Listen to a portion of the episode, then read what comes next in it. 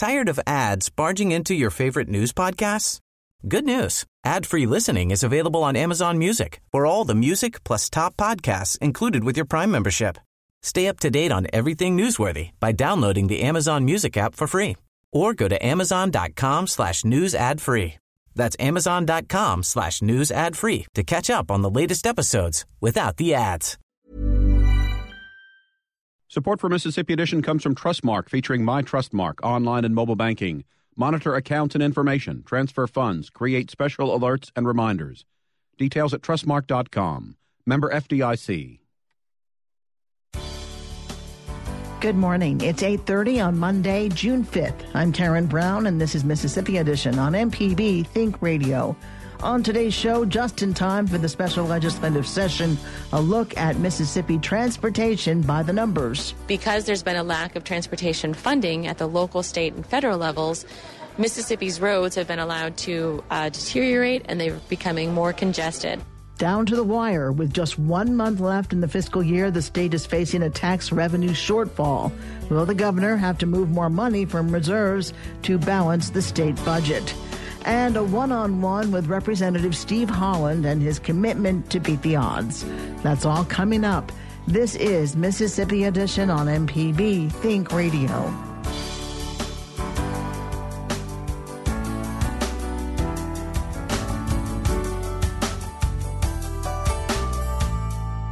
Mississippi legislature will convene today for a special legislative session. Governor Phil Bryant made the call official and outlined the agenda on Friday. Lawmakers are set to address the Fortify Act, the Budget Transparency Act, and to finalize budget appropriations for the Attorney General's Office, State Aid Road Construction Office, and the State Department of Transportation.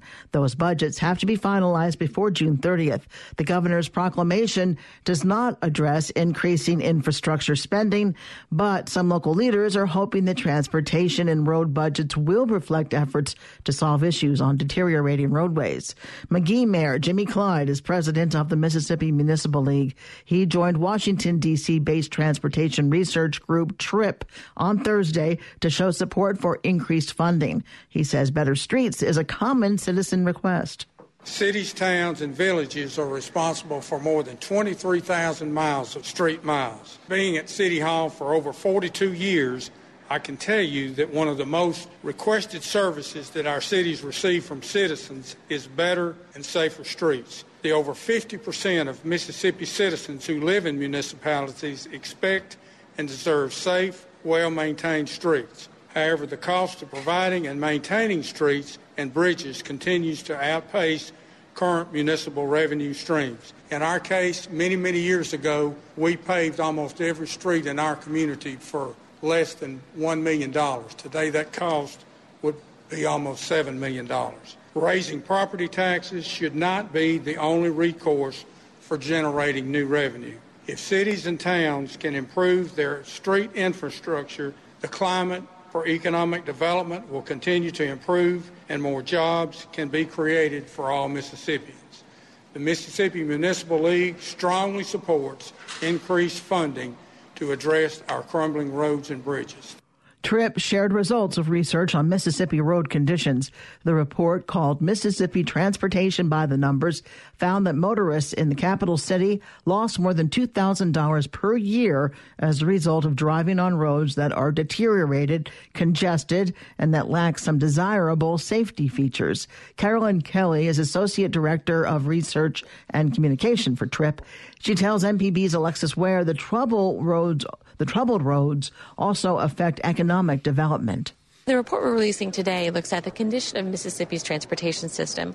We've also provided specific breakdowns for the Jackson area that looks at road and bridge conditions as well as congestion and safety here locally. Our report finds that the average driver here in Jackson loses about $2,000 each year because they're driving on roads that are deteriorated, congested, and not as safe as they could be. Because there's been a lack of transportation funding at the local, state, and federal levels, Mississippi's roads have been allowed to uh, deteriorate and they're becoming more congested.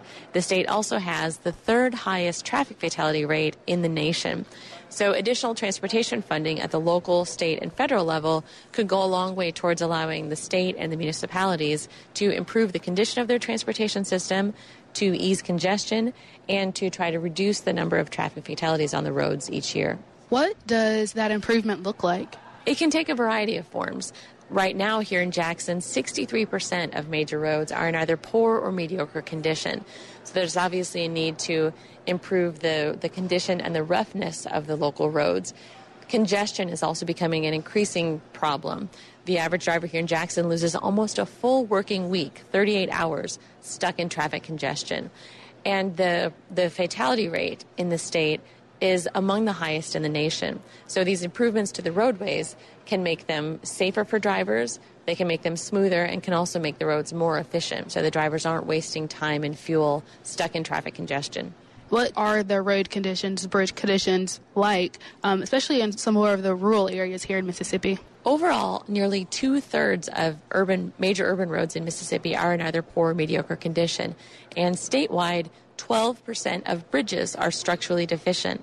What that means is that there's significant deterioration to the major components of the bridge. Now, these bridges are still safe for travel and they're maintained and monitored on a regular basis, but many of them do need significant repairs or even replacement in some cases. What does all of this mean for Mississippi drivers? How are they really affected by this? It's certainly not news to Mississippi drivers that they're driving on deteriorated roads and that they're stuck in traffic congestion. What they probably don't realize is that has a financial impact on them. In fact, the average driver loses $2,000 each year because of the deficiencies on the transportation system.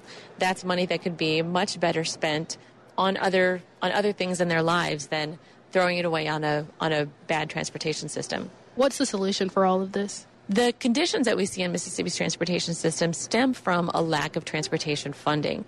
So, additional funding at the local, state, and federal levels will go a long way towards improving the condition of the state's transportation system and providing a system that allows businesses to operate efficiently and provides for high quality of life for the state's residents and the drivers here the deficiencies that we point out in the report really stem from a lack of, of funding. And if the state can improve transportation funding, that will uh, help to improve trans- the conditions of the system, ease congestion, and lower the traffic fatality rate. Thank you so much for speaking with us today. You're welcome. Thank you. In addition to statewide information, the report contains regional data for Gulfport, Biloxi, Pascagoula, Hattiesburg, Jackson, and Southaven, DeSoto County. Coming up, a look at the state economy as the end of the fiscal year approaches. Will tax revenues rise or fall? This is Mississippi Edition on MPB Think Radio. Your home for the arts and music is MPB Music Radio. From classical to bluegrass and everything in between, MPB Music Radio has a sound for every ear. For information on where to find MPB Music Radio, visit mpbonline.org. This is Mississippi Edition on MPB Think Radio. As state tax collections now lag behind predictions, the governor may have to make budget adjustments. The State Department of Revenue says tax collections this year are slightly below expectations. This after impressive tax gains in March and April. The overage did not continue. Up to this point in the current fiscal year, the state is $146 million below estimates or about 3% under. If tax revenue does not exceed expectations in the final month of the year, the governor may have to move money from the rainy day fund to make up the shortfall. Kathy Waterbury is Associate Commissioner for the State Department of Revenue. She tells MPB's Mark Rigsby what the revenues look like so far this year. Year to date, using the revised estimate, uh, the general fund transfers from the Department of Revenue are 146.3 million below the revised estimate, and that's actually 3% below what was expected to come in, and that is year to date from July 16 through May of 17. Just a few months ago, in March and April, revenue collections were higher than expected. Why did that happen? It was a timing issue with corporate income and individual income. It's very hard when you look at a spread over 12 months of what we estimate will come in when people will actually put a check in the mail. And also added to that, the corporate income tax uh, due date changed. Uh, new law changed last year, went into effect this year, moving the due date from March 15 to April 15 for corporate income tax. March was higher than expected because more people continued to file in March than waiting in, to file into April for their corporate returns. And then April was higher because we had brought in a lot of extra people thinking that there was going to be much more work to do with the corporate than there was. So we were able to get through with uh, April 15th individual income tax processing much earlier than we got through earlier this year than ever before. We were completely done by the uh, end of the first week of May. Um, typically, we don't get all of that mail open until close to the end of May. So, money that we in the past would have put in the bank in May actually was put in the bank in April. So, April was above what was expected, March was above what was expected. But the money did not continue to come in, obviously. It had already been paid, so that's why May was so far below. At this point in the fiscal year, what does that say about the growth in Mississippi? If you look at a dollar to dollar comparison, the dollars we collected for the same period for fiscal year 16 with the dollars we've collected so far this year for fiscal year 17, we're actually 3.7 million ahead of where we were this time last year. That's less than 1% we are basically flat on growth. We're not seeing any growth in the actual dollars collected. The estimate is based on typically what was came in the prior year plus some growth. And it doesn't appear that that growth has happened. So what does June look like? We are expecting uh, June to be uh, pretty much to collect what we collected last year, which was in the neighborhood of 672 to $680 million. What does this mean for the overall state budget? The governor's office and the Department of Finance and Administration have been watching this very closely throughout the year and have been making budget cuts throughout the year to adjust for this. But the state has other sources of revenue besides tax collections, doesn't it? It does. The primary source, of course, uh, for the, the state is the general fund collections from taxes but the state also has other investment uh, income, for instance, on interest on money that's deposited. Uh, speeding tickets, I guess, from the Department of Public Safety, the settlements that are coming in from the Attorney General's office, and other sources like that that are coming in that are added to what we transfer uh, to the Treasury. Kathy Waterbury is an associate commissioner with the Mississippi Department of Revenue. Thanks for being on Mississippi Edition. You're welcome. In May, Standard & Poor's Financial Services downgraded Mississippi's outlook for its state government credit rating from stable to negative. State economist Darrin Webb tells our Mark Rigsby previous estimates were overly optimistic it means that the uh, revenue projections were overly optimistic. Uh, we do know that there was some changes to some of the uh, monthly spread of the estimate because of some tax law changes. So, so the data itself is a little bit uh, hard to interpret uh, from historical patterns. But uh, you know, we're we're in a period of growth, a period of slow growth that that we have been in for quite some time.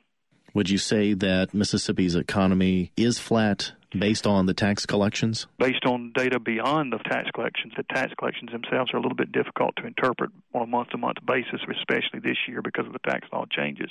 But when we look at other data, things like employment, for example, the economy is basically flat. You said there's other indicators uh, to determine how well the economy is doing. What are some of those indicators? Well, we look at a lot of different measures, things like uh, manufacturing work week length, the employment level. We look at building permits. Uh, there's a whole host of measures that we uh, examine and we report on a monthly basis and, and try to get some idea of, of where the economy is. We sort of try to take the pulse of the of the state's economy. And as far as how to get out of this, you know, I do think that we are in a slow growth mode. Uh, I think we're seeing that at the national level, and we're when the national economy is growing at a slow pace, um, it's very hard for Mississippi to to outperform that, and and we haven't. We've we've actually grown slower. Why that is, I think it has to do with a lot of long-term problems that the state has, in particular our low level of human capital. Um, because we uh, human capital is is education, it's health, it's it's all the things that make an employee productive, and we tend to be lower than the nation as a whole. So I think that when the national economy is growing slow, those kind of problems are more evident, and that's what we've been experiencing really since since the recession, and and perhaps even before that, but but especially since the the recession of 2008. And the only way to change it, only way to rep- improve it, is to is to increase human capital. That means increased education, better health, um, better home environments, uh, all those things that, that, that affect that. Being 146 million dollars below expectations to this point, what kind of impact does that have on the state budget? at this point in the game, I don't think it's going to have a big impact on the on the state's budget because we are toward the end of the year. There's you know you can't really cut budgets anymore uh, at this late date and have any real impact. It means that you'll have to take more money from the rainy day fund, and if I understand right, the governor has that authority to do that. Will it have a big impact on next year's budget? Not necessarily. I mean, again, it's money taken from the rainy day fund, so that covers this year, and then you know we will be looking at the collections through the year to fund next year's budget. So I don't think it necessarily has an impact uh, even on next year's budget. And the state has been planning for these lower than expected revenues. Well, we have made very modest projections for the past few years. Uh, they have still been, you know, evidently not modest enough because we have missed the estimates. I think what the legislature adopted this session for 2018 is flat growth for next year. So the numbers that they had for 17, they they projected for 18 as well. Uh, so I mean that's that's anticipating basically no growth in the economy. So Darrin, what's the bottom line here? Well, the bottom line is that the state's economy is growing at a slow pace. It has been growing at a slow pace since the recession. We have had a very poor recovery relative to the rest of the country. Uh, we've seen some growth in employment, but most of the jobs that have been created have been low wage jobs, so it's not translated into either income or output. That is the environment in which we're trying to generate revenues, and it's a difficult environment. The revenues are just not performing very well at all, and that's uh, probably going to be with us into next year as well. Darrin Webb is the state economist for Mississippi. Thanks for being on Mississippi Edition. We do appreciate it. Thank you. Governor Phil Bryant says when all funds are considered, proactive budget management could allow us to end the fiscal year without a deficit and still maintain a healthy rainy day fund. The governor ordered several rounds of budget cuts for state agencies over the past year. Coming up, a one on one with Democratic Representative Steve Holland. This is Mississippi Edition on MPB Think Radio.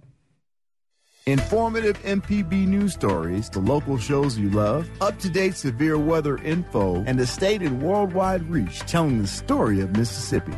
You're listening to MPB Think Radio. This is Mississippi Edition on MPB Think Radio. I'm Karen Brown. Voters in District 16 will eventually have to elect a new House representative. If current Democratic Representative Steve Holland has his way, that won't take place for a while. The 61 year old Plantersville lawmaker has announced his dementia diagnosis and vows to beat the odds like he has with previous, previous health problems. Representative Holland tells us his plan to remain in office through the remainder of his term. Well, quite frankly, I, I knew about the dementia diagnosis last year, and it was really under the advisement of medical doctors that I move on then out of the legislature and concentrate my full time abilities on my funeral businesses. And uh, so I, I made that announcement. And then, uh, I don't know, without being sounding vain, about 10,000 people got on a site and said, don't do it. And, and I didn't do it and uh, I stayed. The reason I not only did the doctors advise me last year, but quite frankly, it would have been a, time where a special election could have been held with a presidential election. I'm very sensitive about costing taxpayers money with special elections. Sometimes things happen that you have to have them, but mine was voluntary, and so when it didn't happen, and when I finally got my ultimate diagnosis here a couple of months ago, uh, now the doctors are saying they're sort of glad I didn't resign because I need the routine mental challenge that the legislature provides. So, so being mentally active is actually helpful for your condition? Being mentally active is extraordinarily helpful. One of the things that I've been pleased that the University of Mississippi Medical Center Mind Center has told me, staff, is don't really stop anything. I mean, just keep working, keep churning out, keep churning your mind, stay involved, stay in your routine uh, which is it's pretty busy. You know, I, I may not be working quite 80 hours a week anymore. I've sort of tried to curry that down to about 60, but to 50 or 60. But I still work in my business every day, and I still have people who come in and need my help to plow through the the horrors of government sometime, government bureaucracy and things like that. So I'm staying very active and I'm staying right on the job. We're going to get to the government bureaucracy in a second, but I do want to ask did you have symptoms that sent you to the doctor initially? Well, you know, uh, three years ago, my gallbladder ruptured on the floor of the house, and I went septic immediately and spent a very protracted period of time, actually 24 months to the day. I had seven separate, distinct surgeries because of the fact that that gallbladder ruptured, and I did go septic, and it, it was a tough medical challenge, and I ultimately. Uh, uh, had the seven surgeries, and when I came out of the last one, it was sort of a, a general repair surgery, uh, including a hernia that had to be repaired and and restructuring some internal uh, organs and that kind of stuff, and getting me to where I needed to be for the rest of the long haul. I came out of that extraordinarily fast physically. I mean, it just buffaloed the doctors that because they'd told me it may be about another six months before physically I would be in any kind of shape to uh, to go back to work. I went back to work in two weeks, and uh, but I had mental problems. I had mental short-term cognitive problems. I, I I was all of a sudden not knowing where I was in the moment, or not knowing what I did one hour before, and my father was still living then. He he battled Alzheimer's for about eight years before his death last June. So I was carrying him. I was sort of his primary caregiver and I was seeing the doctors here in Tupelo at the medical center, Dr. Lee Greer in particular, and I just told Lee what was happening to me. This was about March, and he started testing and evaluations immediately and said that he thought I was in the early stages. And uh, and then by the time June, the end of June came along, we had a pretty good track record. I, I was uh, I, my episodal kind of moments were being recorded by him, and I was reporting regularly. And he's the one that suggested maybe it was time that that I just resign the legislature and just deal with my funeral business, which should be enough. And we went on to the Mind Center at UMMC because that's my that's my hospital of record anyway. And I ran their budget about 18 years, and I'm just a big fan of UMMC. And I've learned so much about the Mind Center and what they do and how comprehensive it really is. And and, and, and what a special group of folks that they are. Now, you announced your retirement, but that retirement won't take place for another two years, well, is that right? That's correct. I'm going to finish my term. I hope I don't have to cause a special election. I promise you, and I want to reassure the public. I know when I'm not doing well, and and it's it's it's. I have moments throughout every week to where my short-term cognitive ability is compromised, admittedly, but by and large, I'm still at the top of the game. I work every day. I read my papers. I read my mags. I keep up with what's going on in the state of Mississippi, within my family and my community, and my district. And I'm I'm I'm a long way from gone. I, I don't know the the thing I find out by researching and listening to my medical team and is that the research and the pharmaceutical input on dementia Alzheimer's is maybe the most rapidly changing of all of the disease categories that there is out there, and and UMMC is right at the cutting edge. The Ole Miss Pharmacy School is doing a tremendous amount of research in dementia, Alzheimer's pharmaceuticals, and cutting edge uh, uh, ways to combat this malady. And so, I'm hoping maybe something will come along that we can stay here a long time and continue to be active mentally and and in the things that I love to do for my people. Representative Holland, thank you so much for being with us. My pleasure. Join us for Representative Holland's part two of our conversation when we take a look at his career achievements. Stay tuned to MPB Think Radio for a full slate of Mississippi based programs all morning long. Coming up at 9 o'clock, it's Deep South Dining. Then at 10 o'clock, it's Now You're Talking. And at 11, stay tuned for Southern Remedy.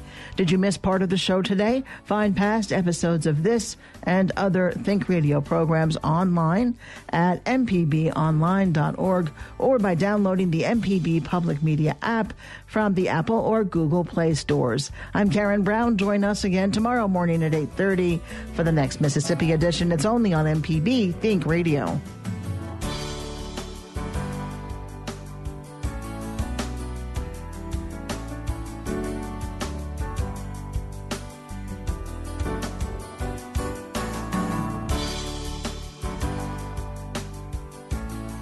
Support for Mississippi Edition comes from Trustmark, featuring Trustmark Deposit Express, ATMs for business and personal banking. No deposit slips, no envelopes, no waiting. Most deposits made by 9 p.m. weekdays are credited that day. Details at trustmark.com, member FDIC.